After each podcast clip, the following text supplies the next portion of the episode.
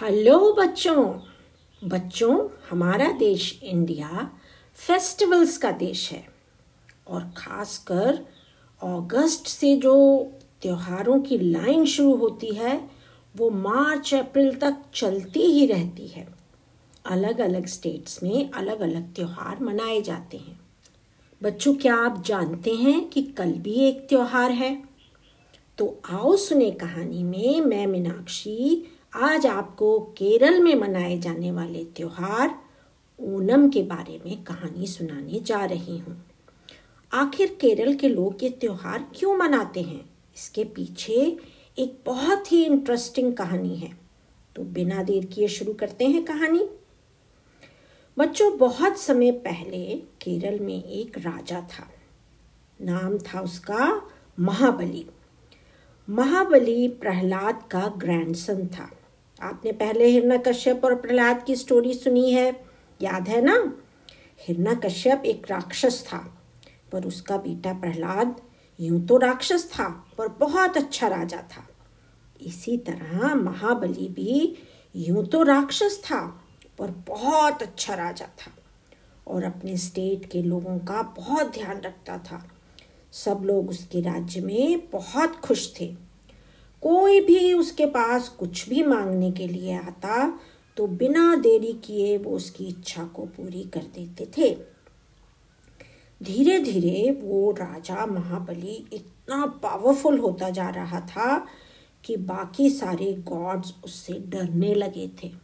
बच्चों, उसने 110 110 यज्ञ पूरे कर लिए थे और वो 111वां यज्ञ करने जा रहा था। तो सभी गॉड्स को डर था कि अगर इसने ये 111वां यज्ञ भी पूरा कर लिया तो तो ये तीनों लोगों का राजा बन जाएगा, सारे गॉड्स के ऊपर हो जाएगा। और एक राक्षस देवताओं के ऊपर राज्य करे, ये तो उन्हें बिल्कुल मंजूर नहीं था। इसलिए वो सब दौड़े दौड़े भगवान विष्णु के पास गए। उन्होंने भगवान विष्णु से कहा, आप कुछ भी करिए, लेकिन महाबली को और पावरफुल होने से रोकिए। आपको कुछ ना कुछ उपाय तो करना ही पड़ेगा। विष्णु भगवान भी सोच में पड़ गए कि मैं क्या करूँ। उन्होंने बाकी देवताओं से कहा, आप डरिए मत, मैं कुछ ना कुछ ज़रूर करूँगा। और इस तरह से भगवान विष्णु ने जानते हो बच्चों क्या किया?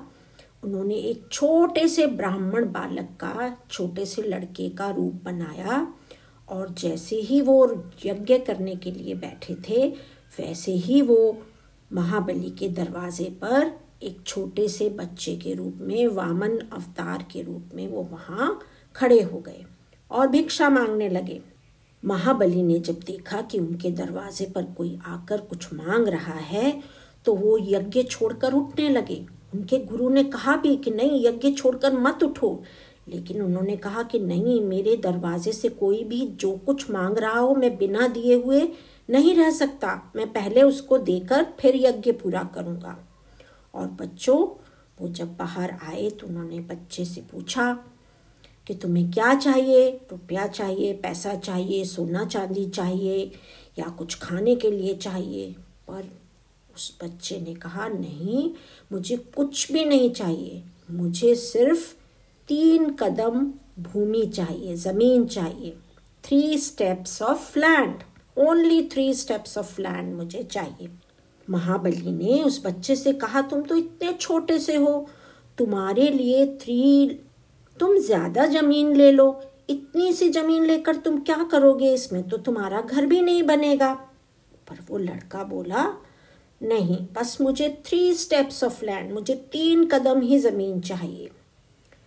आप प्रॉमिस करिए कि आप मुझे तीन कदम ज़मीन दोगे। राजा महाबली तैयार हो गए। उन्होंने कहा, ठीक है, जितनी तुम्हें ज़मीन चाहिए, मैं उतनी देने के लिए तैयार हूँ।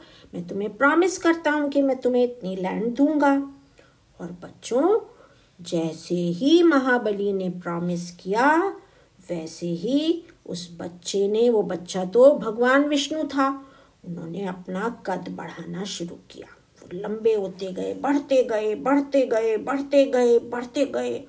और बड़े होते होते वो इतने बड़े हो गए कि उन्होंने अपने एक ही स्टेप में, एक ही कदम में उन्होंने पूरी धरती को नाप लिया। और फिर दूसरे कदम में उन्होंने पूरा आकाश, पूरा स्काई भी मेजर कर लिया, नाप लिया।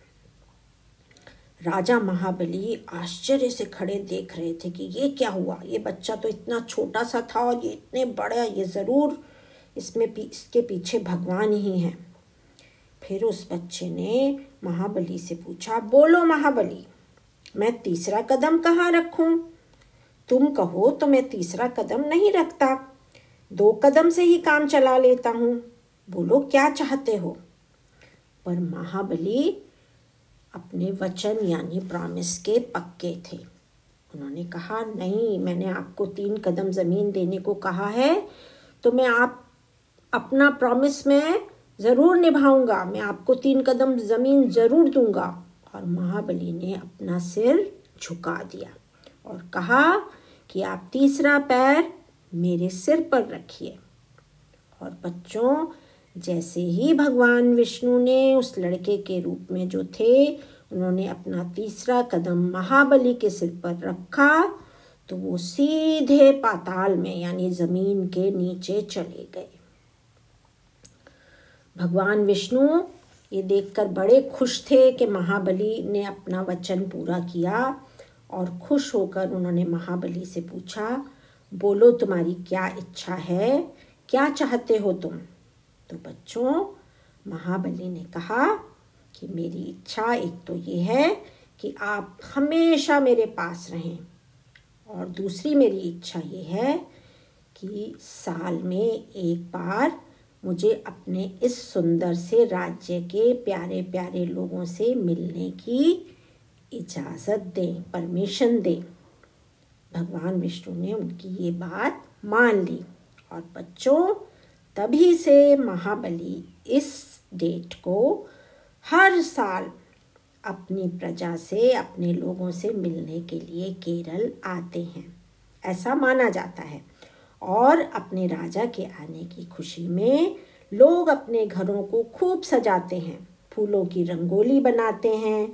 घर में तरह तरह के पकवान बनते हैं। नई नई डिशेस बनती हैं। सब नए कपड़े पहनते हैं। पूजा पाठ करते हैं, नाच गाना होता है, नाव की रेस लगाई जाती है तो सब लोग एक हफ़्ते तक वन वीक तक सब लोग इस त्यौहार को खूब खुशी से मनाते हैं। वहाँ के लोग ये भी सोचते हैं कि हमारे राजा महाबली साल में एक बार हमारे यहाँ आए हैं तो उनको हम सबको खुश खुश देखकर लौटना चाहिए। और ये देखना चाहिए कि हम सब लोग यहाँ बहुत सुखी हैं, अच्छी तरह से रह रहे हैं अच्छा खा पी रहे हैं, ताकि हमारे राजा महाबली जब लौटें तो उनके मन में किसी तरह का दुख ना हो। तो बच्चों, कल है ये ओणम का त्यौहार। आपके यदि कोई केरल में रहने वाले दोस्त हों तो उनसे इसके बारे में और पूछना। है ना बच्चों, बढ़िया कहानी? तो जल्दी ही मिलते हैं अगली कहानी के साथ। तब तक हंसो और खेलो, ज़िंदगी के मज़े ले लो।